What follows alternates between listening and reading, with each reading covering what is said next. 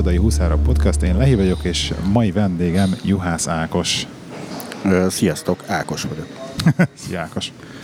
Hello, Csaba után szabadon. Hello Csaba. Jó, jó. Lean, lean managementről fogunk beszélgetni ma. Jól mondom? Így van. Így van. Ö, Mi az a lean management? A lean management az alapvetően egy vállalkozásfejlesztési filozófia, aminek alapvetően két fő célja lesz. Az egyik az a veszteségek csökkentése, ezt ugye mm-hmm. a Pázol, Pázol is interjúban elhangzott, illetve a második az az emberek tisztelete, és itt most kifejezetten a dolgozókról van szó. A magánál a Lean filozófia az ö, elsőlegesen a Toyotához szokták kötni, mint Igen. TPS Toyota Productivity System, viszont ez ennél alapvetően régebbi, tehát ugyanúgy, ahogy mondjuk a David Allen a GTD-ben is rengeteg dolgot felhasznált, például a Lean-nek az 5-ese, 5SE, az fel van használva a GTD-nek a, ugye a szortjába. Uh-huh. Az melyik, melyik ötesre gondolsz?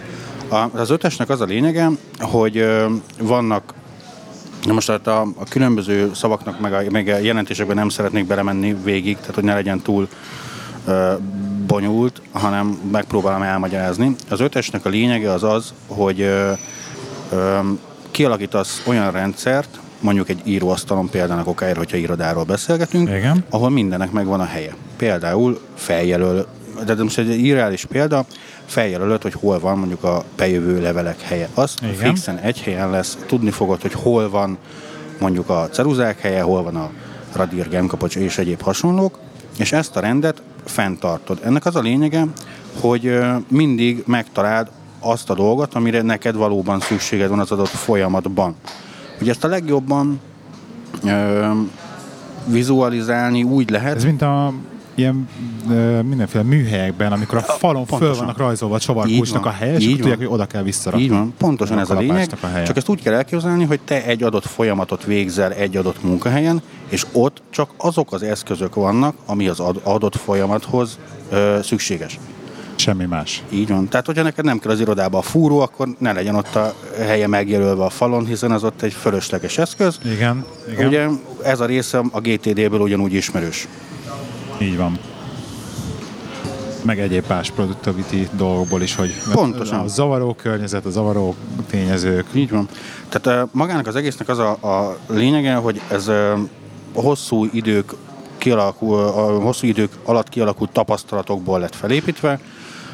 Nem feltétlenül a japánok találták fel a spanyol viaszt, hogyha most visszamegyünk egészen meg, míg a Velencei háborúban 900-as évekről beszélgetünk, nem ezer, hanem simán, Igen. Ö, ott is használtak egyébként ehhez hasonló megoldást arra, hogy ö, magát a fegyvereknek a gyártását felgyorsítsák. Uh-huh.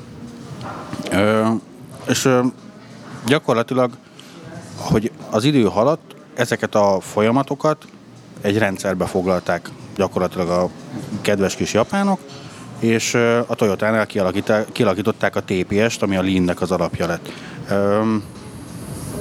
Ez ugye Magyarországra gyakorlatilag a válsággal egy időben és egy kicsit hamarabb ö, tört be, tehát olyan 2005-2006 környékén jelentek meg az első línes könyvek, addig csak azok ö, találkozhattak velük, akik mondjuk külföldön, külföldi cégeknél dolgoztak. Uh-huh. Egy kicsit hagytak elég már vissza erre a japánok által a Igen. fe- fegyverkészítés, hogy ez miből működött, mert ez, ez a Ugye amikor az iparosodásra rájöttek, hogy nem egy ember visz végig egy kard elkészítését az elejétől végéig, hanem hogy szétdobják munkafolyamatokra, és akkor mindenki csak Pontosan. egy pici folyamatot csinál, és akkor azt ő azt hipergyorsan és szuper jól tudja megcsinálni, Így van. és akkor így gyorsul fel a gyártás? Pontosan. Tehát ennek, ennek feladat, feladatok kiosztása, leosztása? Gyakorlatilag mondhatjuk így is. Tehát, hogyha így, ha így ö, próbálunk hozzáállni, akkor igen, pontosan erről van szó. Példának okáért egyébként, hogyha visszatérünk a könyvekre, az elsőnek, egy első között megjelent línes könyvben van egyébként nagyon jó példa erre, német cégnél,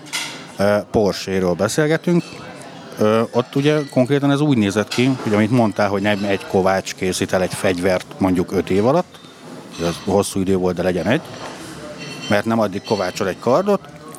A Porsche-nél pontosan ugyanezt csinálták, hogy egy szaki csinált meg egy darab autót.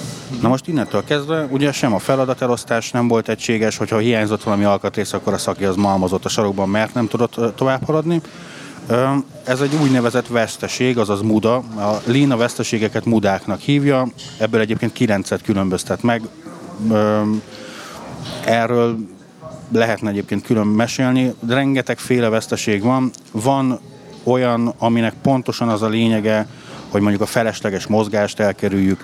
Van olyan, ami a felesleges információkra vonatkozik.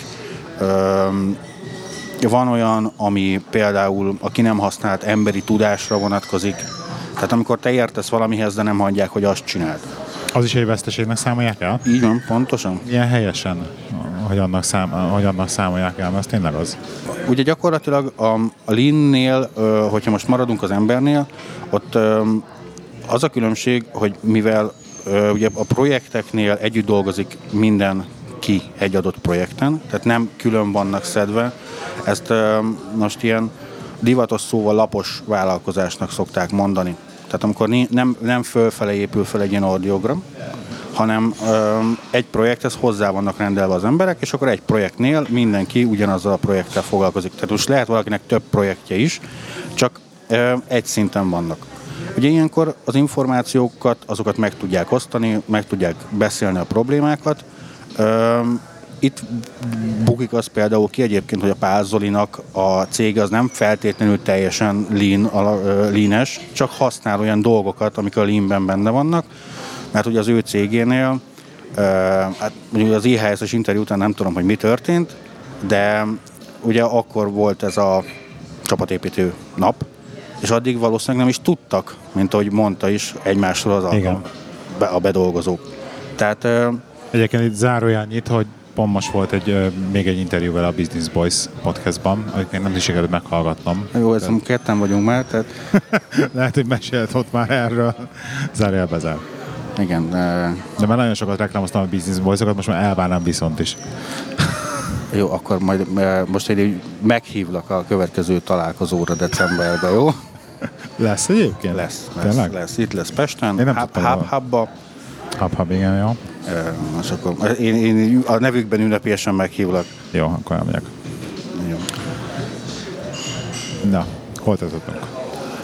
Tehát, Zoli, Zoli, Zoli cége az nem, nem teljesen lean, de használ Így van, dolgokat. pontosan. Tehát magának a lean egyébként, tehát a lean a bevezetése, vagy a lean filozófiának az elfogadása, vagy felhasználása, az egy um, um, igazán az egy soha véget nem érő folyamat lesz. Tehát ugye ezt nem úgy kell elképzelni, hogy most egyszerre megcsinálok mindent, és akkor onnantól kezdve lean leszek egy nap múlva, egy csettintéssel, hanem ez egy e, hosszú folyamat lehet rövidíteni a folyamatot. Kétféle lehetőséged van. Van a Kaizen, amikor ugye apró pici változtatásokkal egy PDC ciklus folyamán optimalizálsz, vagy változtatsz egy folyamatot. Ugye aki már például izózott, vagy ISO 9001-et használ, Igen. azonnak a PDC ciklus onnan is ismerős lehet. Illetve a másik lehetőség, amikor odahívsz egy olyan személyt, aki egy gyakorlat línes, ez a Kaikaku, az a radikális változás, és uh, itt lehet ilyen extrém példákat mondani, pont a Porsche-nál nézett ez úgy ki, hogy odaadta, egy idő után odaadta a flexet az ügyvezető kezébe, és azt mondta, hogy most itt 150 centi magasan vág le a polcokat. Oké. Okay. Tehát uh, a, a radikális átalakítás az mindig nagyon nehéz. Uh, hogyha most egy cégnek a cégben való változásról beszélgetünk, akkor ott ugye alapvetően kétféle lehetőség van. Az egyik az az, hogy a változás az veled együtt zajlik, tehát te része vagy a változásnak, vagy a másik lehetőség, amikor nem része vagy, hanem csak veled történik, és ne Isten mondjuk még rosszul is van kommunikálva, tehát fogalmad nincs, hogy mi történik, csak történik. Na most magánál egy, egy, egy lean szervezet, hogyha nem vonod be az embert, akkor onnantól kezdve már nem is lesz maga a szervezet lean, hogyha most ezt a részét Igen. nézzük.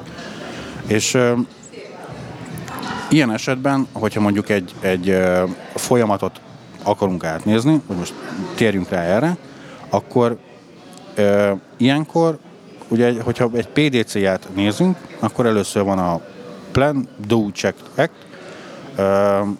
tehát megnézem a folyamatot, hogy most pontosan mi ez, megtervezem, cselekszek, visszamérek, és utána újra van egy ö, módosítás, hogyha való, ha szükséges, egy finomítás. Na most a változásnál azt mindig azt kell e, tudni, hogy egy változás az oktatással kezdődik, és oktatással ér véget. Ez nem véletlenül van így, e, mert először el kellene mondani, hogy mit is teszünk, mi, mi, mit akarunk csinálni. Most miért Értse az ember. Így van, értse az ember, legyen bevonva. És akkor már is nem fog annyira ellenkezni, hogy most miért fűrészelítek ketté az asztalomat, mert nekem kell ez a nagy hely, de valójában nem, mert elférnél, csak tele van a nem tudom, a Hello Kitty is bögrével, vagy egyéb bármi hasonló. Ez a change management egyébként alapból önmagában is egy óriási topik. Um, így van, pontosan. pontosan. Szakág szintén, igen. Um, gyakorlatilag um, a, a linnél ott folyamatosan változnak a dolgok. Itt azt kell figyelembe venni, hogyha most ezt pontosan te fogod tudni a legjobban, hogy ö, folyamatosan változik minden. Ugyanúgy, ahogy ö, most egy, neked egy teljesen radikális változás volt hazaköltözni, ebben a változásban is voltak kicsi aprók. Tehát biztos vagyok benne, hogy neked is van itt a környéken olyan hely, amit már tudod, hogy jó, hát itt még gyerekkoromban mit tudom én, micsoda volt, most már nincs. Viszont a cégeknek a nagyon nagy részénél, hogyha nem alkalmazkodunk a külső oldalról bejövő változásokhoz, akkor gyakorlatilag egy idő után csődbe fogunk menni. Ugye erre a legjobb példa egyébként a, egy vagy két adással ezelőtt volt szó az angol, nem tudom milyen utazási irodáról. A Thomas Cook. Azaz. Tehát, hogyha belegondolsz, akkor mikor változott meg az emberek utazási szokása? Amíg az internet megjelent. Vagy el, elterjedt. Most elterjedt. elterjedt. Tehát most ez, ez mondjuk nézzük meg a, a itt tudom én, a, a Bookingot, Airbnb-t, tehát ez körülbelül egy egy-két éve igen. borította föl a piacot. Az Airbnb az egy hatalmas sok így az egész piacnak, az egész utazási piacnak. Így van, abba gondolj bele, abba gondolj bele, hogy van egy folyamatosan változó piaci környezeted, neked pedig van egy olyan céged, ami nem tudom, 60, hány, 100 óra, hány éves volt azt hiszem? 160, sok. Sok. Tehát nagyon hosszú idő óta pontosan ugyanazt csinálja, és pontosan ugyanúgy csinálja. Viszont a vásárlóigények megváltoztak.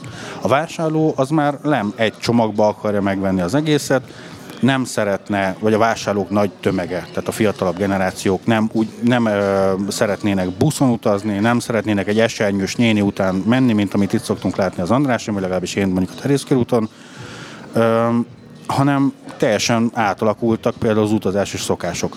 A különbség itt az az, hogy ez a cég ez nem, rea- nem reagálta le ezt a változást, mert nem is figyelte az ügyfélnek az igényeit. Tehát az ügyfélnél ott ugye, a, hogyha most a Lean-ből nézem, akkor az ügyfélnek van egy olyan igénye, amiért ő, ő hajlandó fizetni. És van egy olyan ö, igénye, amiért még akár többet is hajlandó fizetni, hogy, hogy, a, hogy neki ugye jobb legyen. Na most a különbség az az, hogyha neked van egy rakat olyan belső folyamatod, amit egyébként az ügyfélnek nem kell, és ezeket nem tudod átalakítani, vagy nem tudod azt mondani, hogy figyelj, ezeket meg kell szüntetni, mert erre már nincs szükség. A kutya nem vette meg hosszú-hosszú évek óta. Vagy még mellé le is akarod nyomni az ügyfélnek a torkán. Így van, pontosan. Akkor ez az ügyfél az nemes egyszerűséggel el fog menni. Tehát a folyamatosan fejlődő és folyamatosan változó környezetben egy olyan cégre van szükség, szerintem, amelyik folyamatosan tud a, környezettel együtt változni. Ugye a... Nagyon jó példa erre egyébként a, például a sajtóipar hogy ugye a nyomtatott sajtó, és hogy elkezdett jönni az internet, sajtó, és hogy azokat, azok a lapok maradtak meg, akik ugye ezt felték a ritmust, és akkor lett online edition, meg online felületük, és mind a kettő megy, az online próbálkoznak fizetős módszer, stb. Tehát, hogy, hogy felvették ezt a ritmust, és nem az van, hogy akkor mi csak sajtó vagyunk, és akkor csak úgy, úgy jelenünk meg. De Így még van. mondhatnánk ezzel példát, hogy akkor a fényképezésben az, az analóg filmek és a Kodak és társaik. Szóval van, van sok ilyen, ahol, ahol ez elvérzett. Ugyanúgy a kereskedelemben rengeteg, Angliában rengeteg ilyen nagyobb úgynevezett high street volt zárt mostanában emiatt, mert egyszerűen az Amazonnal nem bírják felvenni a versenyt. Így van, és pluszban gondoljunk bele, hogy olyan ö, környezetben vagyunk, ahol ö, ugye alapvetően akár Angliában is megjelenik a munkaerő hiány. Tehát itt most tényleg arról beszélgetünk, hogy van egy folyamatosan változó ö, környezet, és itt most egyébként lehet mondani akár a a devizáknak az árváltozásáról, a jogszabályi háttérnek a változásáról, ezek mind változnak, akár napról napra, hétről hétre, vagy percről percre. Na most, amikor egy szervezet nem képes belül változni, akkor nem fog tudni megfelelni a környezet, azaz a vevő, vagy a, a, a környezeti változóknak a, a, a, a változására nem lesz semmilyen reakciója. Tehát innentől kezdve ez a cég a hosszú idő múlva, vagy egy idő múlva azt fogja mondani, hogy kész kaput. Mint ahogy hogy ez a közel 160 éves utazási iroda lehúzta a rolót. Na most a miről most ugye mi beszélgetünk, az pontosan ennek az ellentéte egy olyan ö, filozófia, aminek az alapja az az, hogy folyamatosan fejlesztünk, folyamatosan fejlesztjük a céget, a cégnek a folyamatait, és azokat a folyamatokat, amiket, amikért a vevő nem fizet, azokat gyakorlatilag, ha meg lehet szüntetni, megszüntetjük.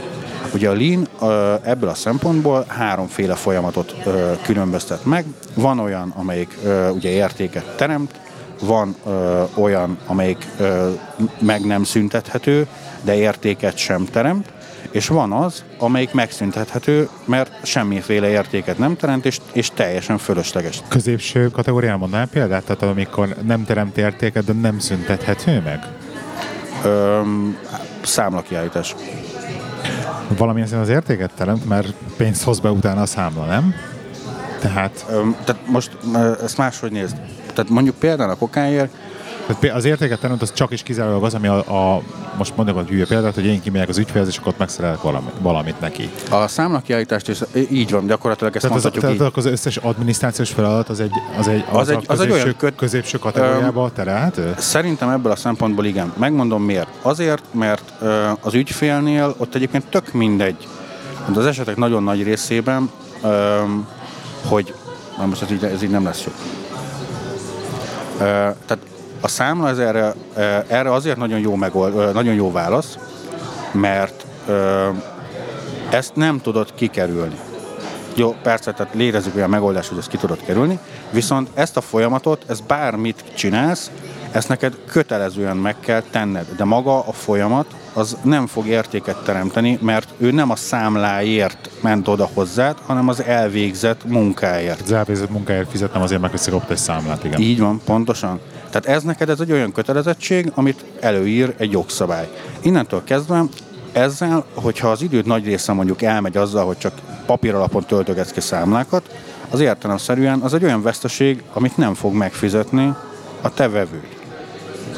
Tehát most, hogyha visszatérünk, ugye most egy papíros számla kiállításról beszélgetünk, mert ez most egy fejleszthető folyamat, hiszen tök egyszerűen bekötöd egy webshopba, vagy hogyha még mindig... Egy pénztárgép, egy akármi. Így van, egy, pontosan, pontosan. Egy, egy, egy, egy, egy tabletes applikáció, terminállal, stb. Így van, tehát ez, ez, ez azért egy nagyon jó példa, mert ma, nem magáért ezért, azért fog örülni ő, mert kapott tőled számlát, hanem azért, mert elvégezted a munkát, viszont neked erről kötelezően ki kell állítanod valamit.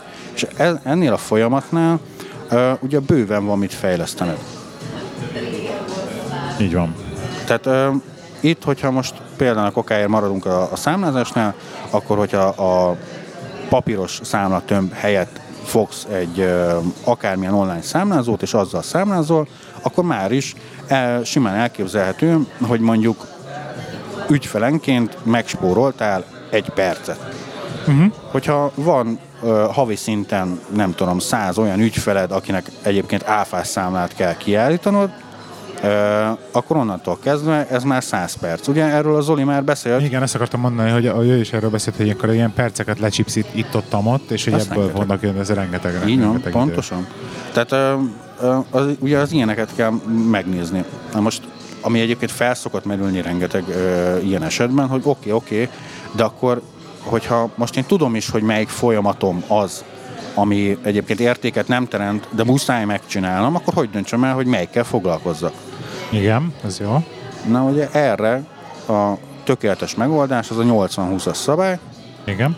Mint egyébként majdnem mindenre az életben lassan, van, bármire el lehet húzni ö, hogyha felvázolod azt, hogy egy adott ö, munkafolyamatnál melyik, melyik része, tehát bizonyos munkafolyamatok mondjuk mennyi ideig tartanak, És hogy meg, megnézed az összeset, és az a leggyakoribbakból, tehát amit a legtöbbször kell használnod, annak, hogyha a 80%-át simán behúzod, akkor onnantól kezdve az összes többinél maradt egy, egy 20%-a, tehát gyakorlatilag le, lenegyedelted a feladataidat. És ö, ugye itt most, hogyha egy számlakiállításról beszélgetünk, akkor utána még mindig mondhatjuk azt, hogy oké, okay, de mögött nekem még van egy raktárkészlet, amit vezetnem kell, és egyéb hasonlók. Oké, okay, és akkor jó, akkor nem egy kockás füzetbe kéne vezetni, hogy mit, mit adtam el, bármennyire is hihetetlen, még mindig vannak olyan cégek, akik mondjuk kockás füzetbe vezetik az eladásukat, és azzal megy a nagy kerbe, a kockás füzettel megy a nagy kerbe a beszerző. Tudok konkrétan ilyen Céget. cé- céget, csak mondom azt akartam, mivel foglalkozik, ilyen csavaráru és egyéb hasonló. Aha. Tehát amikor felírják, hogy eladtam, nem tudom, 45 darab négyszer akárhanyas, negy, mit tudom, én, 12-es csavart és egyéb hasonlók, és azt képzeld el egy A4-es spirál füzettel. Álljunk meg itt egy picit. Idő, időzzünk el itt egy picit, kellek szépen. Mesélj erről nekem. Ez engem annyira érdekel, hogy, hogy teljesen el tudok a szituációt. Pont egyébként ott, ahol mi lakunk, ott is van egy ilyen hasonló bolt. Csavar, csavarokat árultam, nagyon jó fejek voltak, múltkor bementem, és adtak ingyenben négy darab anya kellett, és akkor mondta, hogy vigyed, hát most A így. Király, Király utcában nekem 12-es önzáró anya kellett volna a múltkor, és azt mondták, hogy csak kilóra van. akkor ott nem voltak jó fejek. De ebben, ahol én járok, hogy jó fejek volt. Mindegy, el tudom készíteni a boltot, meg így, meg egy- egyébként szeretem az ilyen helyeket, mert ilyen látszik ott, hogy ezer éve ott, ott ül a fasz, és akkor így az ránéz a csavarra, már mondja milyen menet, meg milyen menet emelkedés, meg és mi- hogyha mindent. nagyon nagy szerencséd van, akkor egy kék köppeny van rajta, Nekem még olyanba kellett iskolába járnom annó. Na szóval, hogy egy ilyen, egy ilyen környezetben, egy ilyen cégnél van lehe, lehetősége, helye a leannek, tehát odamész, és a, a Józsi bácsinak, aki 38 éve spirálkockás füzetbe írja le azt, megy el a barkasszal bevá- bevásárolni, akkor mit vegyem? Hogy neki, na ez, és ezek az igazi nagy kívások, ezeket lehet egyszerűen lehet menedzselni? Lehet ezeket a változásokat úgymond letolni az emberek torkán? El lehet nekik magyarázni, hogy te figyelj, hogyha ezt egy kicsit átgondolnátok, akkor ez itt jobban menne? Mesélj erről egy kicsit, kérlek. Na most itt alapvetően azt kell legelőször is eldönteni, hogy ki akarja ezt a változást. Tehát te, mint a vevő, Igen? vagy ő, vagy ott valaki, mint a tulajdonos. Hát valószínűleg nem én, mint a vevő. Nem, nagyon egyszerű, tehát ö, ilyen A esetekben tulaj. igen, az a jobbik eset, hogyha a tulaj, de ugye van a másik eset, amikor bejön a vevő, és akkor elkezd sírni. És egy idő után vagy rájönnek arra, hogy a vevőnek igaza van, vagy rájönnek, hogy nincsen. Tehát nem lehetne ezt gyorsabban, ha sietnék. Most ne szórakozzál már, hogy azt odaírod, meg most a, neked még mindig 2019-ben ilyened van.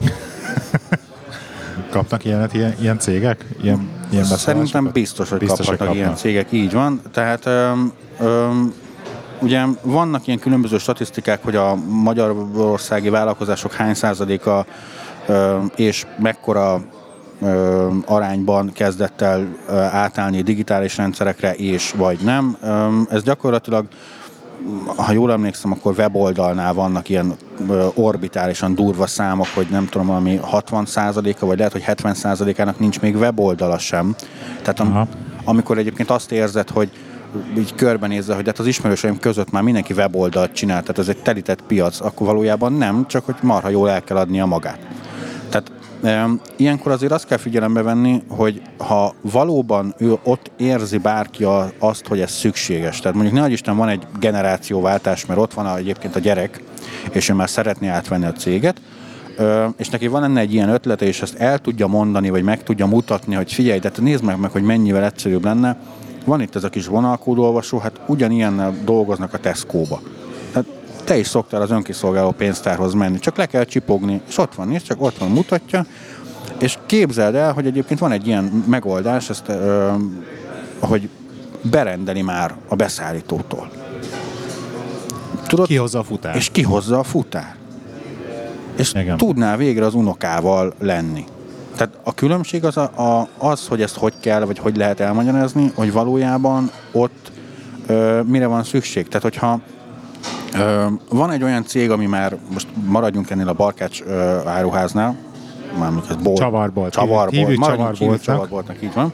Maradjunk a csavarboltnál. Öm, Tehát, hogyha a csavarboltnál a, tulajdonos és az eladó is egyébként ugyanolyan átlagéletkorú, akkor valószínűleg itt nem fog bekövetkezni egy ilyen változás. Tehát, hogyha most felvesz egy diákot, és a diák azt mondja, hogy de hát mondjuk Akkor lelegyinti kb. le, így van, de legyintik pontosan. Ez ugye rengeteg helyen megvan, hogy Eddig is működött itt, most is működni fog. így van. Tehát ugye a változásoknak az egyik legnagyobb gátja, az pontosan ez.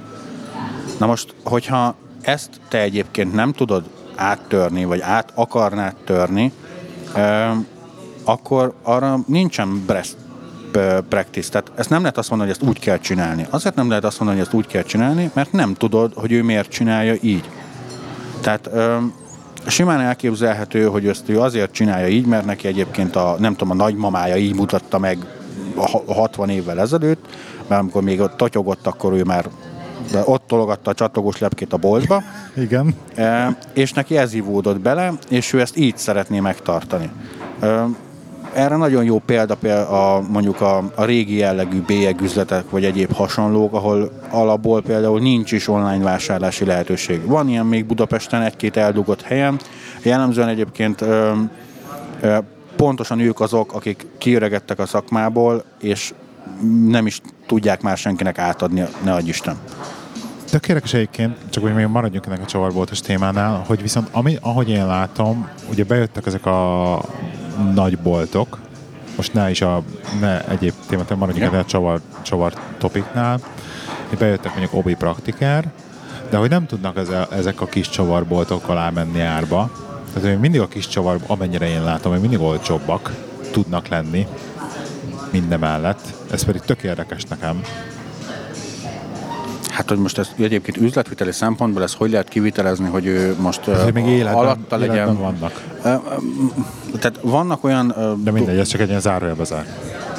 ö, most nézd, tehát hogyha a, a, mi az Terész körúton van egy varrógép szaküzlet. Igen. Na most nem tudom hányan varhatnak még Budapesten. Mondjuk a hatodik kerületben. Igen. Akinek mondjuk, hob, akik hobbi szinten vannak, mert az anyukájuk is vart, és mert javítják a saját ruháikat, nem sokan Így van. Tehát nem. ez ugyanaz a kategória, hogy ezeknél ö, Mire még van piac, igen, mert van igény rá. Tehát addig, amíg lesz, lesz kispiac, vagy ne adj Isten, most itt a felújítások közepette ki kell rohangálni, akkor addig ezek a cégek biztos, hogy menni fognak. Viszont most azt, hogy egy multival megpróbálsz versenyezni, az nem feltétlenül tehát ebből a szempontból nem feltétlenül összehasonlítható. A multinál, vagy egy nagy méretű vállalkozásnál arról arra kell már odafigyelni, hogy ennek a cégnek van egy hatalmas nagy erőtartaléka.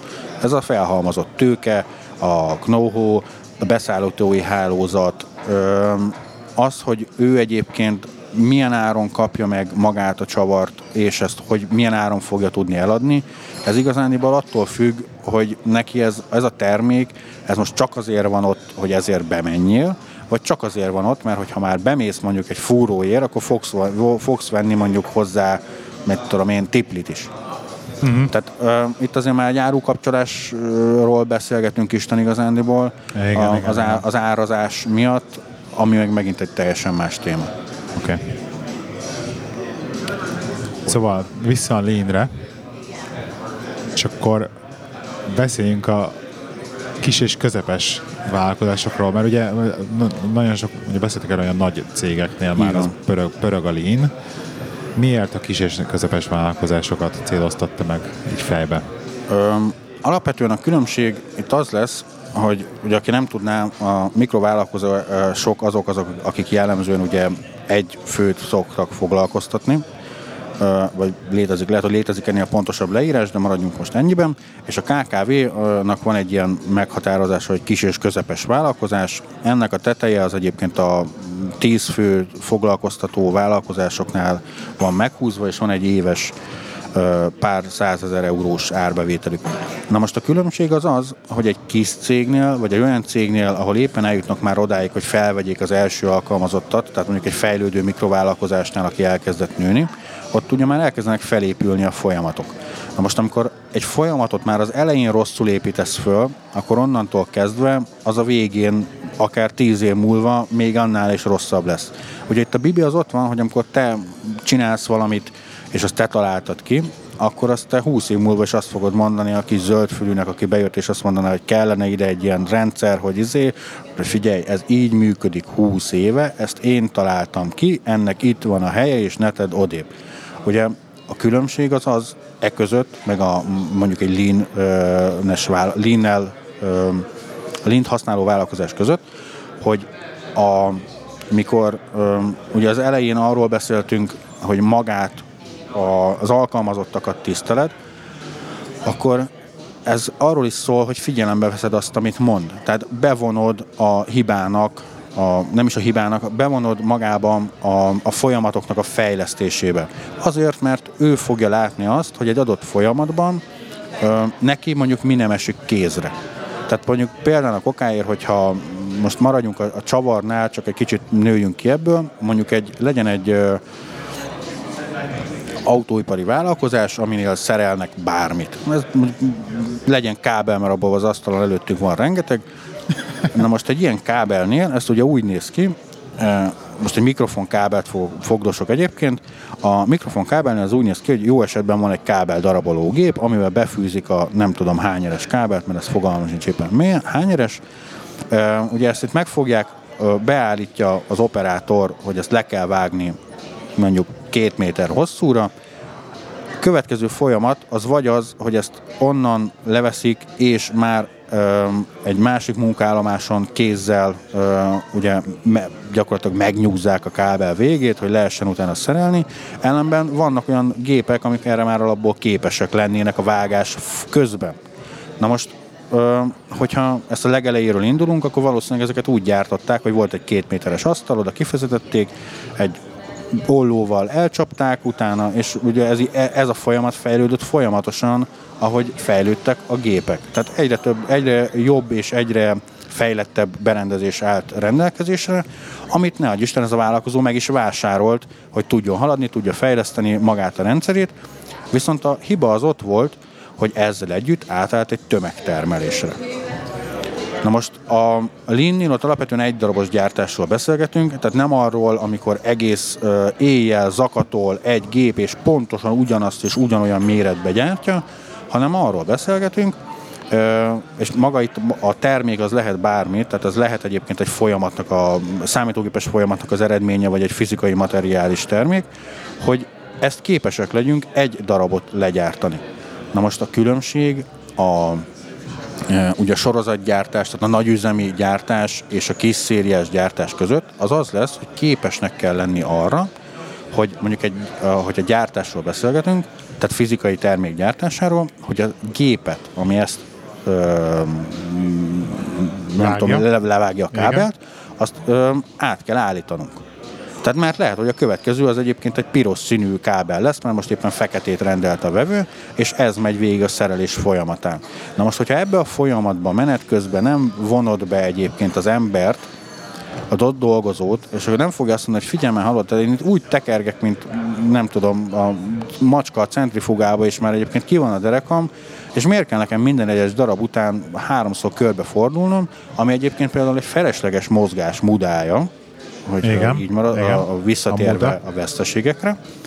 Um, akkor mi lenne akkor, hogyha ezt az asztalt kiegyenesítenénk, és akkor nem egy ilyen jobbra-balra fordulok rendszerben dolgoznánk, hogy maroldalt van ez, utána középen az, hanem így, és akkor innentől kezdve már is egyébként, hogy visszatérünk a másodpercekre, ezt le tudod mérni. Tehát, hogyha most csinálsz egy PDCA ciklus, azt mondod, hogy oké, okay, ezt próbáljuk ki.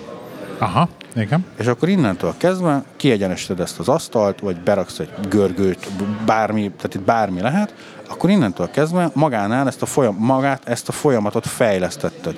És akkor nem fog annyit rohangálni, nem lesz minden baja, hanem, hanem teljesen átalakul az egész. Azért, mert magát a, folyamat, a folyamatban lévő dolgoknál, azzal, amivel ő foglalkozott, neki volt egy ötlete. Ugye ezt egyébként ötletládával szokták megoldani.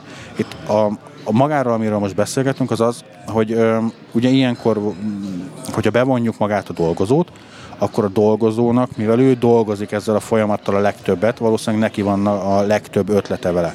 És ugye ez nem az a kategória, amikor az elefántcsontoronyból leszól a menedzser, hogy az úgy jobb lenne, ha úgy a, Így van. És azt ugyan, mint hogy visszatérünk a csavarboltos példára, ez 30 éve így volt, és én találtam ki.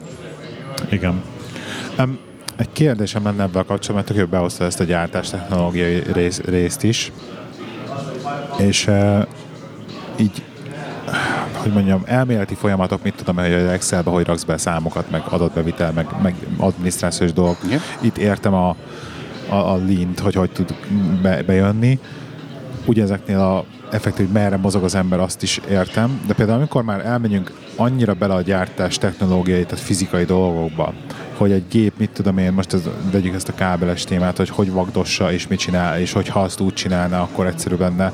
Ott nekem ez már nagyon elmegy, egy olyan mély technikai, technológiai irányba, ahova még bele tud nyúlni a lean, és még ott még mindig odaér a lean a keze, vagy ott már teljesen az van, hogy ugye itt már a mérnökökön van csak és kizárólag az, hogy ők hogy fejlesztik annak a gépnek a hatékonyságát, és hogy hogy, nyúlnak, hogy tudnak abba belenyúlni, mert az nekem, nekem már az egy ilyen mérnöki fejlesztő dolog, amikor van egy gépsor, lejön rajta, mit tudom én, 700 betét percenként, de akkor ők szeretnének 800 betét lejöjjön, mert valamit valójáljuk meg a gépbe, hogy az gyorsabb legyen. Mert van rajta egy darab bottleneck, ami nem stimmel, az beduplázzuk. Na, Érted, érted a kérdésemet? Hogy, tehát, hogy, kérdés, tehát, hogy hol, tehát hol, hol húzódik meg az a határ, amikor, mint lean management, te már nem tudsz odaállni, és azt mondani, hogy figyelj, ez a gép, ez egy szar, valamit csináljátok vele, mert hogy már ott a mérnököknek a... Itt. Itt. Így van. Tehát a, most ugye, amiről beszélgetünk, az meg is, tehát amit most te tehát mondtál, amit, én, amit mondtam, amit, igen amit pont most mondtál, az gyakorlatilag ö, ugye a gépnek a teljes kihasználtságáról beszél. Tehát tételezzük fel, ez a gép egyébként tudna 800 tampont gyártani, de egyébként csak 700-at vagyunk képesek legyártani. Okay. Ö, na most ebben az esetben ö, itt például azt kell megnézni, hogy a tampongyártási folyamatban az a gép, az hány dolgot csinál meg egyszerre. Aha.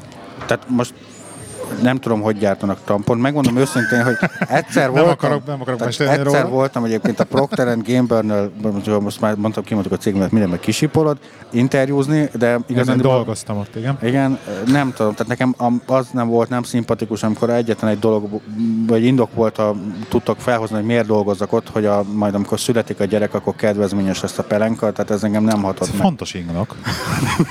Ha ingyen lett volna, még jobb lett volna. Így van. Nem mindegy, Pontosan. Igen. Tehát Ebben az esetben, hogyha most tehát az, az a baj, hogy kurva nem tudok elkezdeni egy tampongyártógépet, de maga a, folya, a folyamatnál ebben az esetben az a lényeg, hogyha az a gép az egyébként mondjuk négy dolgot csinál egy, egyszerre. Igen. Akkor hogyha megnézed itt, hogy mi az a négy dolog, vagy ebből a négy dologból mi az, amit külön tudsz választani. Tehát valószínűleg itt egyébként arra, erre a, a problémára az a megoldás, hogy ezek a gépnek a belső folyamatait, azokat külön kell választani. Mert simán elképzelhető, hogy van egy olyan része, nem tudom, a szőrözés, fogalmam sincs. Igen. Ö, ami egyébként jóval, te, jó, Igen. jóval több időt vesz igénybe, mint az összes többi. Hát ez mind ilyen bottleneckekről szólnak, tehát hogy van, ahol, ahol összeszűk, és ahol, a, ugye összes, összes rendszernek, ahol a legro, leggyengébb a legszűkebb a keresztmetszet, az meghatározza az egész rendszernek a sebességét. Így van, pontosan. Tehát um, itt ilyenkor magát magának, a, magának a gépnek az átalakításán kell elkoz, elgondolkozni, mm. vagy azon, hogy a folyamatot egyébként vagy leegyszerűsítem, és kihagyok belőle valamit, amire valójában nincsen még, szükség. De ez még mindig lean, tehát még leül, leül, leül egy lean manager a, a, a mérnökkel, és akkor átnézi a, a szituációt, átnézi a terveket. Ugye alapvetően eddig nem beszélgettünk a, a Value Stream Mapről, tehát az értékáram elemzésről, értékáram térképről és annak az elkészítéséről. Aha. Hogyha fogsz egy ilyen értékáram térképet, akkor, és ezt elkezded megcsinálni, akkor abból ott kiderül, hogy melyik gép lesz ez a szűk keresztmetszet. Igen. Vagy akár nem gép, hanem folyamat és egyéb hasonlók. Ö, ez ugye például a, a, a Kanban táblához lehet a legjobban hasonlítani, ugye a Trello-ból ismerős lehet. Igen. Ö, ugye ez például, Szintén Toyota. Így igen. van, pontosan. Tehát ugye ezt egyébként ugye lean vizuációs eszközként szoknák például a kokáért használni. Ez, Mert hogy a Kanban táblán, ahol a legtöbb pont van abba, abba az oszlopba, ott az lesz a, az lesz a battle így van. Aha. Gyakorlatilag ebből a szempontból igen. Tehát ezt, hogyha ezt úgy képzeld el, hogy van egy, egy iroda, most teljesen mindegy, hogy egyébként az, hogy a csapat az pontosan ugyanazzal foglalkozik, vagy most egy személynek van Igen. egy külön kanban táblája, hanem ott ugye ez úgy néz ki, hogy aki esetleg nem tudná, hogy van a három oszlop, ugye az első az a elvégzendő, a középső az a folyamatban, és a harmadik lesz az a kész. E, Igen. Ebből a szempontból.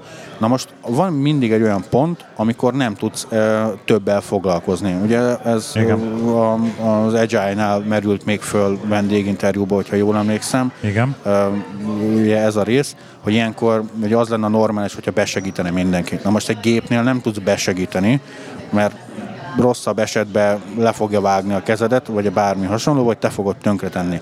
Hanem itt, itt ö, a, ugye magánál az értékáram elemzésnél itt azt fog kiderülni egy ilyen mint egy Kanban táblánál, hogy melyik az a gép, vagy melyik az a pontja a folyamatnak, ahol egyébként nagyon sokat áll bent előtte a bejövő bármi. Tehát mondjuk a előszőrözésnél a tampon. Igen. És itt ugye arra kell, azt kell megnézni, hogy a következő folyamatot ugyanúgy le kell mm, bontanod. És akkor most ott azt csinálja, hogy egyébként elvágja a hosszú rudat, nem tudom, á, egy napon három centisre, Igen. Ö, és akkor ott egyébként, hogy a, a mit tudom én, a, az egyik végét azt le kell kerekíteni, a másik mm. végéből ki kell húzni a zsinort, és még erre rá kell húzni a fóliát, és akkor van egy tamponunk, körülbelül így néz ki. mondjuk. Tételezzük fel, hogy az alapból ilyen hullámos oldalról, mindegyiknél, tehát nem kell hullámozni. Még tök jó, hogy mindannyian, hogy sokat értünk ezt. Hát Persze, tehát itt, itt beszélgetünk ketten egy Igen. tamponról, egyszerűbb lett volna egyébként rákeresni a Google-ban. Igen. hát, ha van tamponnyomó, tampongyártó videó. Na most, hogy ennél a folyamatnál, hogyha mondjuk legyen a leghosszabb része ennek az, hogy tudom én, lekerekíted az elejét, Igen. akkor mi van akkor, hogyha már elebb, alapból úgy csinálod meg a vágást, hogy a vágásnál egy olyan vágóél van magán a szerszámon. Mert hogy egyébként akkor ott kétszer kell megfogni ennek a gépnek magát azt a kis eszközt, és akkor már ott az egészből lehet, tehát most egy effektíve Igen. valamiről beszélgetünk, ott egy másodpercet nyertem azzal, hogy nem külön még odébb megy, nem tudom, 10 centét, ott megint megfogja valami, és akkor ott úgy levágja, hanem akkor rögtön, amikor levágom az egész darabot, akkor ö, vágok neki ezt, vágom neki ezt az élt, mert ott már amúgy is meg van fogva, és nem tud elmozdulni, és egyéb hasonlók. Tehát ö, ö, ilyenkor jellemzően a, azon kell gondolkozni, hogy a, hogyha most egy gépről beszélgetünk, vagy egy gépi folyamatról, hogy az adott a, ebbe a folyamatban melyik az a része, ami ö, átalakítható. És akkor innentől kezdve ö, lehet ezen már variálni. Itt is ugyanúgy be lehet használni a 80-20-as szabályt, hogy rendben, akkor melyik az a része, amelyik a legtöbb időt vesz igénybe. Mert ugye azoknál, tehát akkor, amikor az összes többinél egyébként csak mondjuk 10 másodpercekről beszélgetünk, azon teljesen fölöslegesen fogsz faragni. Hanem itt azon kell faragni, ami ö, ugye a legtöbb időt fogja ö, igénybe venni. Most akkor most tételezzük fel, hogy ebbe a folyamatban ez a kúposítás volt az elején. Oké. Ö, Egyébként, hogyha irodai folyamatokról beszélgetünk, Igen. Ott van a, akartam terelni. vannak a Lean, ö, van a Lean-nek egy ilyen Lean Office elnevezésű ö, oldalága, ezen kívül van még a Lean Startup, ez az Eric, Eric Rice féle Igen. Ö, Eric Rice féle ö, Lean Startup filozófia, ami ugye az induló vállalkozásoknak a startup ö, szemléletben segít. És hogyha így maradjunk az irodánál, akkor ott ugyanezt az értékáramelemzést kellene elvégezni egy irodai belső folyamatnál. Tehát erre egyébként vannak ilyen nagyon jó trükkök. Most például, hogyha ha nagyon papír alapú irodáról beszélgetünk még mindig, akkor ráraksz egy a, a folyamatba bejövő, nem tudom, most legyen egy számla. Ugye jellemzően még mindig papír alapú számlákat kapnak a vállalatok, és azt kell iktatni hogyha egy kicsit már nagyobb méretű a cég, akkor nem feltétlenül azt fogja megkapni a számlát, aki majd utána el fogja utalni, és egyéb hasonlók. Ugye erre egyébként már vannak, van erre is rengetegféle online rendszer, amivel ezt a problémát meg lehet oldani, de tételezzük fel, hogy itt most még mindig arról beszélgetünk, és meg kellene győzni a vállalkozót, hogy be kellene vezetni egy ilyet, akkor megfogod a bejövő számlát, ami mondjuk megérkezik a raktárba, a bejövő, a bejövő áruval, és egy posztiten ráraksz egy posztitet, amire mondjuk ráírod a beérkezés dátumát, és az órát, hogy mikor érkezett be. Igen. A következő munka folyamatnál, amikor valakinek a kezébe kerül ez, mondjuk ez legyen a fogalmam nincs, iktassunk be még valaki, legyen egy titkárnő, Manci, mancika, legyen mancika, mancika, mancika a titkárnő, mancika kezébe kerül, akkor ő azt mondja, hú, számla, igen, ezt meg kell beszélni a főnökkel, hogy kifizessük-e, mert ugye ez még mindig szokás, hogy kifizessük-e. Igen. Ráírja, hogy ezt én ekkor döntöttem el, és ebben az időben, és majd utána egyszer a főnök asztalára kerül, aki majd azt fogja mondani, hogy oké, okay, ezt utaljuk el, én beengedélyezem, hogy utald el Mancika, ráírom, hogy én főnök mikor mondtam azt, hogy elutaltad Mancika, majd visszakerül Mancikához, és akkor a kettő között az fog, tehát az egész négy lépcsős folyamatról beszélgetünk, mert Mancika elutalta, majd pedig lesz az ötödik lépcső, amikor bekerül a könyvelésbe a könyvelőhöz. Uh-huh. Na most ezt hogyha belegondolsz, az simán elképzelhető, hogy ez egy egyhetes folyamat. Üm, és itt még mindig csak három ember, bocsánat, négy emberről beszélgettünk, egy külső vállalkozóról, ugye a könyvelő, és egy, egy cégen belüli ö, információ cseréről, ami egyébként működhet akár e-mailben is, hogy főnök itt van egy ilyen, lev, mit tudom, itt van egy ilyen számla, ezt jött, és akkor most ezzel mi legyen, de a, ugye felírtad magák, magát a, az időpontokat, hogy mikor került hozzá, tehát pontosan tudod, hogy a két munka, tehát a két ciklus között mennyit állt nálad. És akkor itt ki fog jönni egy olyan, hogy figyelj azt, hogy egy számlát, ami már egyébként bent van, és mondjuk eladtuk a bejövő árut is, kifizessünk, annak az, hogy ezt eldöntöm, az egy hét. És ilyenkor ugye már felmerülhet az, hogy figyelj, hogyha most egyébként egy ügyveti, ügyviteli rendszerben ezt simán letudnám, és csak annyi, hogy felvillan egy ablak, hogy hup, itt van ez a számla, bejött az áru. Iktat, fizethetjük, iktathatjuk, igen, puf, és elment. Tehát itt most még mindig arról beszélgetünk, most ez egy tök, tök egyszerű, vagy egyébként evidensnek tűnő dolog, csak abba gondolj bele te is, hogy egy, egy kisvállalkozásnál hogy amikor ezt jellemzően ugye mindig mindenki ezt egyedül csinálta, tehát egyedül kezdte el ezt a vállalkozást felépíteni az ember, majd jöttek az alkalmazottak, még nem bízik meg benne, és mindenféleképpen kell ez a mikromenedzserés jellegű Igen. dolog, és ilyenkor kell elkezdeni, elép, elkezdeni építeni a folyamatot, hogy ez majd hogy fog kinézni, és amikor rájövök, hogy rájövök arra, hogy, hogy úristen ezzel mennyi idő ment el, és már egyébként lehet, hogy utál a beszállító, mert sose fizetek időben, mert mindig kicsúszunk, akkor ott ez simán bejöhet. Ugye erre nagyon sok jó példa van. Én még mielőtt ugye szóba került, én gondolkoztam azon, hogy, hogy mi az, ami erre jó példa lehetne. Arra már nem emlékszem, hogy ez most nálad volt, vagy a Lacruz-nál, hogy volt ö, egy külön ember, aki csak a riportok elkészítéséért felelt, amit orbitálisan sok excel Ez a Lacruz, azt hiszem. Igen. Tehát Sejtem. Ilyen esetben ugye ezeknek a nagyon nagy része való, valószínűleg egy bármilyen ERP rendszerből exportált táblázatot kell áttúrni. Amire mind a ketten tudjuk, hogy az egyik Excel táblázatból meg lehet hívni a másik Excel, most csak hogy alap dolgokat persze, mondjuk, persze. meg lehet hívni egy másik Excel táblázatot, van orbitálisan sok makró és egyéb bármilyen hasonló, de hogyha ezt így megírnád a fejlesztőnek, az, tehát az ERP rendszerhez azt mondanád, hogy figyelj, mert nekem kell egy ilyen report, akkor ö, ugye most megint visszakerülünk az Olihoz, aki ugyanazt mondta, hogy akkor miért nem íratom meg? Tehát, hogyha annak az embernek a bérének a feléért meg tudom íratni ezt a riportot, akkor így van, amit megcsinál egy makró, akkor miért használok én erre fölöslegesen egy embert, akinek egyébként valószínűleg a képességei ennél jóval több ö, dolog, vagy a képességei miatt jóval több dologra lenne képes. Tehát, csak, csak hogy így példát hozzak fel, még ez egy ilyen régebbi életem, ez ilyen tíz évvel ezelőtti történet volt. Szintén riportok, szintén ilyen havi, havi, havi hírségek, más vonalon, teljesen mindegy. Abszolút full manu- úgy kaptam, úgy kaptam meg a dolgot, hogy egy hét, és full manuálisan kellett csinálni mindent. Tehát így textfájlokból, Excelbe formázgatni, nem tudom. És tudod, egy két hónap alatt eljutottam arra a pontra, hogy hát, hát, hát ezt ne felejtsétek el, hogy én ezt így manuálisan fogom csinálni.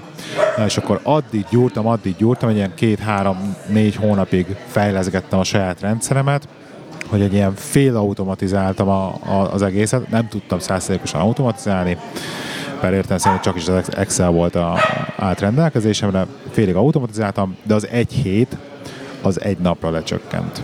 Tehát az öt napból csináltam, öt napból csináltam egyet. Így van. Most De, de öt napot töltöttem vele. Tehát most gyakorlatilag ugye erről beszélgetünk, Igen. csak azzal a különbséggel, hogy amikor egy, egy vállalkozás belátja azt, hogy folyamatosan változnak a körülmények, akkor nekem is egy olyan cég kell, ami, ami ennek megfelelően tud folyamatosan változni és fejlődni. Na most, amikor felmerül egy ilyen probléma, és mondjuk te ezt egyébként megoldottad, akkor ezt te önerőből oldottad meg. Így van. Ö, Na most mi van akkor, hogyha ez fordított eset lenne, és azt mondták volna, hogy van, tud valaki eset, van valakinek bármilyen olyan ötlete, amivel tudnánk mi spórolni, vagy idézőlesen spórolni, tehát neked időt spórolni, nekünk ugye pénzt spórolni, veszteséget csökkenteni, és már is sokkal boldogabb lettél volna, hogy figyelj, figyelj én ezt megoldottam. Na most ez egyébként rengeteg dologra rávetíthető, tehát rengeteg ilyen, ilyen irodai dolog van, aminél ugyanúgy be lehetne azt bizonyítani, hogy figyelj, ez így valójában jobb. Erre nagyon jó példa egyébként akár a teendőkezelés, akár a, a jegyzetek, a, a közös know adatbázis, vagy bármi egyéb hasonló. E-mail, e-mailek kezelése. E-mailek kezelése, így van pontosan. Ö, tehát a mai napig vannak olyan nagy, nagyon most nagy, nagy vállalatokról beszélgetünk, ahol a menedzsment és a menedzserek azok a mai napig ö, éves naptárral rohangálnak, és abba írják a teendőket, úgyhogy a kiosztott teendőket nem tudják ö, ellenőr, visszaellenőrizni, hogy éppen azzal az adott folyamattal egyébként hogy áll, akinek kiosztotta. Ö, ugyanennél a cégnél például a kokáért átálltak a Lotusra, ugye a Lotus Notes rendszerre, Igen. És elkövették azt a hibát, hogy a menedzsment az azt mondta, hogy nem kell hozzá az applikáció, úgyhogy csak webabból éred el az e-maileket. Váltam. Ennyi. Tehát ott ugye, de egyébként kellene, kellene az e-mail, meg, meg válaszolni kéne arra az e-mailre, csak ez is sokkal szarabb megoldás. Meg lehet oldani, csak nem jó. Tehát rengeteg ilyen, ilyen helyzet van és lehetőség van, és ugye ilyenkor van az, amikor az emberek nagyon nagy része vagy elkezd toporogni, hogy figyelj nekem ebből már rohadtul elegem van, és vagy változik itt valami, vagy elmegyek. Igen. Mert ez egy olyan változás, amit ő nem akart. Nem, nem is Igen. akarta része lenni, nem tudja, hogy miért történik. És innentől kezdve egyébként nagyon elege van belőle. Tehát itt semmi nem fog ö, kijönni gyakorlatilag abból, amiről eddig beszélgettünk, mert ugye ilyenkor lesz az, hogy vagy egy idő után vagy kiég, vagy, vagy alapból már kiég, és előtt azt mondja, na jó van, én elmegyek, mert én ezt, ezt nem csinálom tovább, ennek semmi értelme, én bármit mondok, az senkit nem érdekel. Ö, na most egy alapvetően munkaerőhiányos környezetben az, hogy ö, te hagyod eljutni idáig az embert, az egyébként a létező legnagyobb felelőtlenség, ezt mind a ketten tudjuk, meg szerintem bárki, aki ezt az adást meghallgatja, azt tudja. Ö, és a gond az ott van, hogy a, a, azoknak a vállalatoknak vagy vállalkozóknak a, a nagy része, és most hogy mérettől függetlenül beszélgetünk erről, akik ö, ugye ezt hosszú-hosszú évek óta csinálják, és csak azt látják, hogy jönnek, akár jönnek most a, a ugye most a milyen, az Y generáció jön, azt hiszem, aki ö, nagy magabiztos, tételezzük fel, hogy nagy magabiztossággal kezeli ugye az informatikai eszközöket, már amennyire az iskolában megtanulták, vagy valamennyire értelmesen tanítják meg nekik. Ö, és ennek a generációnak ugyanúgy szüksége van, vagy szüksége lesz arra, hogy a saját ötleteit elő tudja adni. Na most, amikor nem vagyunk hajlandóak arra, hogy elfogadjuk azt, hogy neki is vannak ötletei, akkor arra sem leszünk hajlandóak, hogy a környezeti változások problémákat ö, megfelelően lereagáljuk. Mert mi lesz? A, figyelj, ez eddig is így volt, nem fog itt semmi változni. Puff, két év múlva csődbe mentünk. Úgyhogy ezek ebből a szempontból ilyen fogós kérdések, és a kisvállalkozásoknál pontosan az a lényeg, hogy azoknál a vállalkozásoknál, ahol van egyébként potenciál a fejlődésben, ott kell lenni potenciálnak abba is, hogy fejleszten. Mert hogyha nem fejleszt, akkor, akkor, probléma, akkor lesz. probléma lesz. Így van. Időben már kicsit uh, időkoncsusz vagyok. Uh, figyelj, van, van, egy, van egy ilyen félig záró kérdésem, amely egy kicsit hosszabb. Igen. Hogy én is, mint most induló kisvállalkozás, szeretném magam a startupot nevezni, de azért az egy kicsit pofátlan se lenne szerintem. Azt, csak hogy tisztázzuk, a magánál, a startupnál ott ugye azt kell figyelembe venni, hogy egy ö, ö, folyamatosan változó és bizonytalan környezetben próbálsz valami újat behozni a piacra. Igen. Tehát, hogyha te úgy gondolod, hogy ilyen vagy, akkor az, az gyakorlatilag a startup. Hát nem hiszem, hogy vagyok startup. Na mindegy. Mondjuk azt, hogy induló kisvállalkozó vagyok, és amit kérdezni akartam, hogy uh, tudnám mondani egy két-három olyan tanácsot, mondjuk nekem és ha velem e, has, hozzám hasonló újonnan induló kisvállalkozónak, amiket mondjuk alapból ne kövessenek el, vagy alapból már kezdjenek el csinálni a legelejétől, hogy ne kerüljenek olyan problémába, hogy akkor nagy gyerekek, akkor ezt az egészet újra kell tervezni, mert az elejétől kezdve már rosszul csináltuk. Ez egy nagyon jó kérdés. Megmondom őszintén, ebből Készültem. a szempontból ilyenre még nem gondoltam, hogy, hogy ilyen tanácsot mit lehetne adni. Első... Hogy mi, mi, az a, mi, mik azok a tipikus hibák, amiket kis és középvállalkozások elkövetnek, amiket a, leg, leginkább... A, a tipikus hiba az az szokott általában lenni, hogy amikor elkezdesz fejlődni, és túljutsz azon a ponton, hogy már nem te egyedül csinálsz valamit, akkor um, ugye át fogsz állni egy ilyen tömegtermelés jellegre. Na most a tömegtermelésnél um, a, a különböző vevőigényeket nem fogod tudni kialakítani, csak akkor, uh, bocsánat, tehát nem fogod tudni kiszolgálni, csak akkor, hogyha te egy dobozos terméket árulsz. Tehát, hogyha mindenkinek pontosan ugyanazt adod el, akkor anélkül, hogy, uh, hogy, uh, hogy egyedi szolgáltatásokat adnál el külön-külön, akkor azt lehet tömegben gyártani gyakorlatilag csak azt lehet tömegben gyártani. Viszont amikor már te eljutsz odáig, hogy mi lenne akkor, hogyha ebbe beleraknánk még neki egy ilyet, meg neki egy olyat, mert most egy külön vásárlókról beszélgetünk, Igen. ő igényli ezt, akkor fog összeborulni a rendszered. Uh-huh. Ugye ezt most úgy kell elképzelni, hogy mit gyártson a lehi? Gyártson a lehi mondjuk kézműves telefontokot, Jó. A kézműves telefontoknál, vagy bármilyen kézműves dolognál, ugye alapvetően arról beszélgetünk, hogy neked van egy elképzelésed, van egy álmod, amit te éppen megvalósítasz, és minden egyes terméked egyedi. Igen ám, csak mi van akkor, hogyha ebből a termékből nagyon sokat szeretne valaki, mert hogy azt mondja, hogy figyelj, én ezt kiviszem a karácsonyi mert úgyis most jön, ezer darabot el tudok neked adni.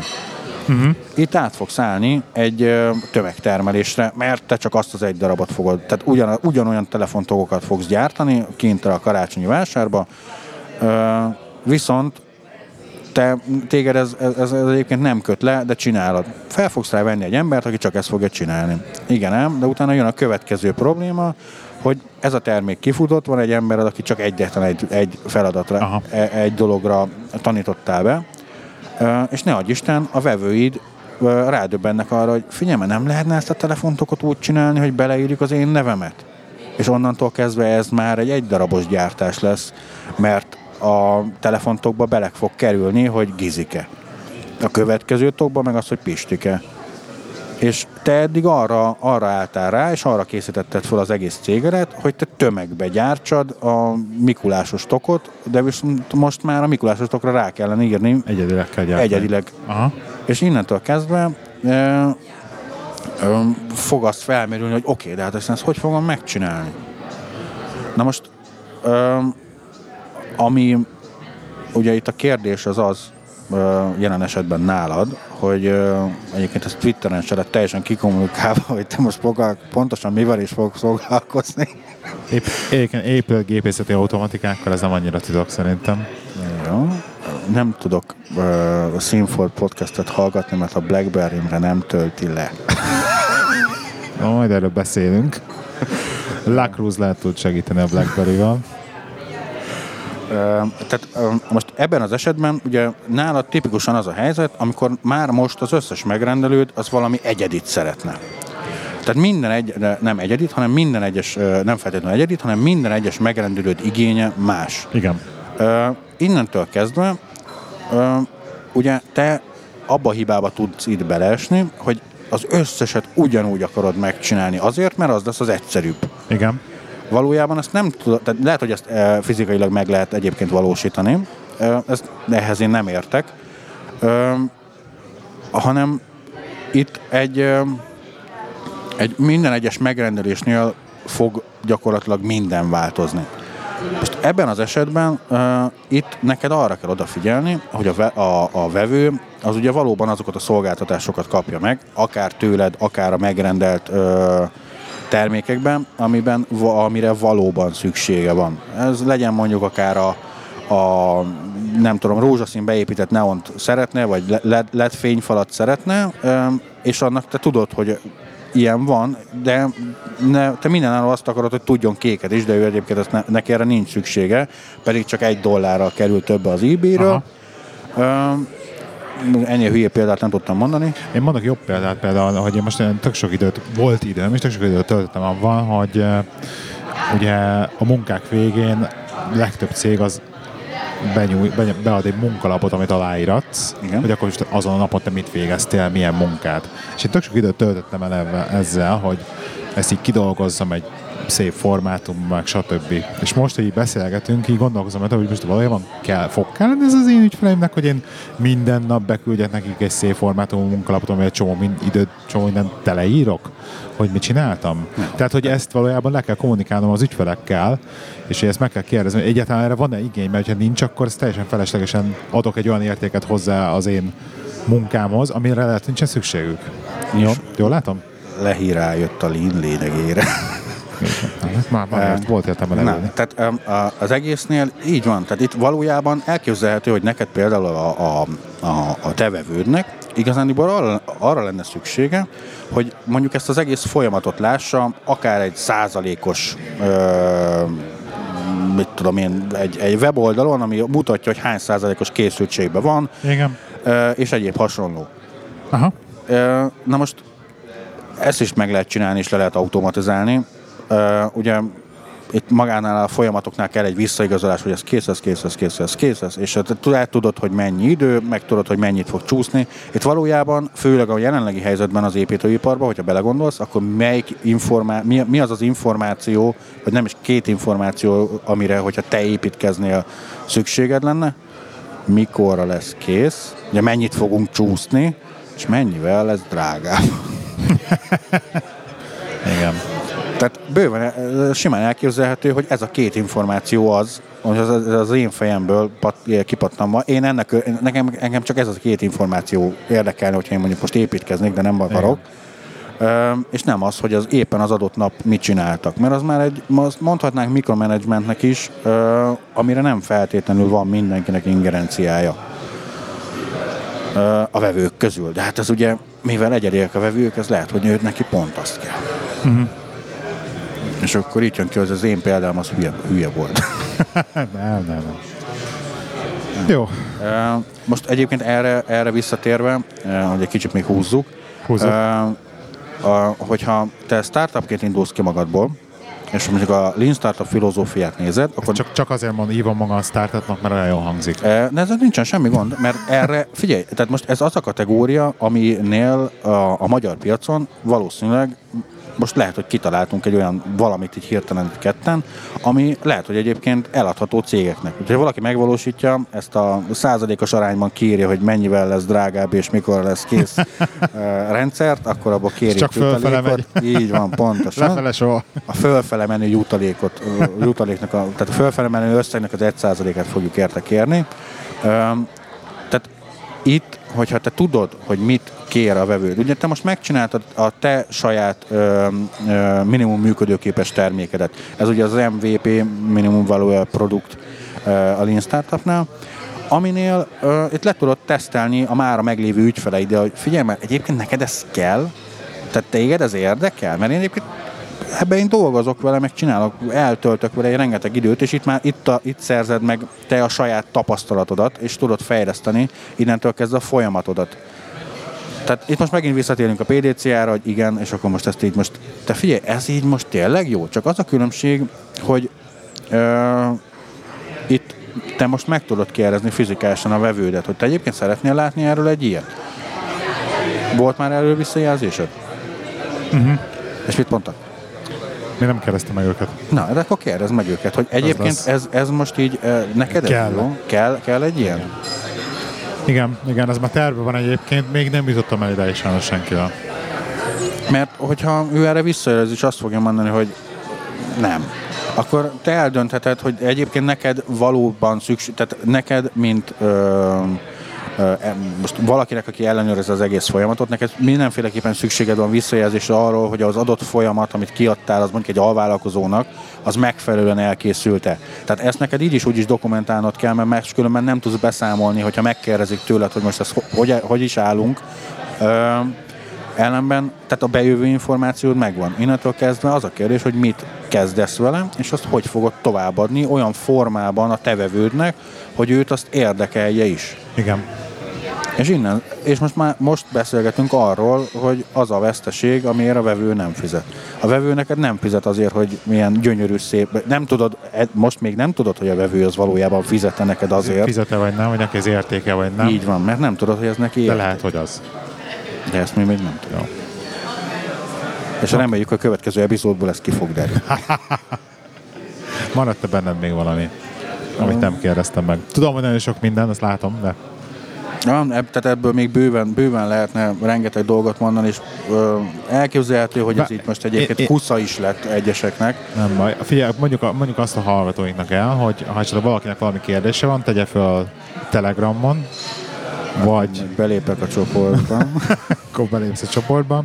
Egyébként Twitteren hol találnak meg téged? Twitteren uh, Akos Tibor Juhasz. Nem szoktam saját magamnak twitterni, hogy bocsánat, nem Nézd meg gyorsan. Az a baj, hogy lelőtték a Twitter alkalmazást. Jó, tehát a, a, aki nem szere, aki a fejlődésről beszél, az, annál tegyük hozzá, hogy, aki, hogy én, aki a fejlődésről beszélek, én egy uh, a BlackBerry paszportot használok, ami ugye OS 10-es, és ezt hiszem egy hónappal ezelőtt a teljes Twittert lelőtték róla, és innentől kezdve már csak a böngészőből megy, de egyébként Akos Tibor Juhasz. Tehát Kukac Akos Tibor Juhasz, illetve a weboldalom az a linkcontrol.hu, ahol ugyanúgy van kapcsolatfelvételi adatlap, tehát ott is lehet velem felvenni a kapcsolatot, ha valakinek nincs Twitterje. Mi pedig www.irodaihuszárok.hu, Twitteren Leik 79 és Lacruz, és Telegramon pedig telegram.me per irodai huszárok. Gyertek, írjatok, és ne felejtjétek, hogy az Irodai Huszár Corporate-en legelteti a lovát. Köszönjük, hogy itt voltál, Ákos. Nagyon szívesen. Híja! Sziasztok! Sziasztok!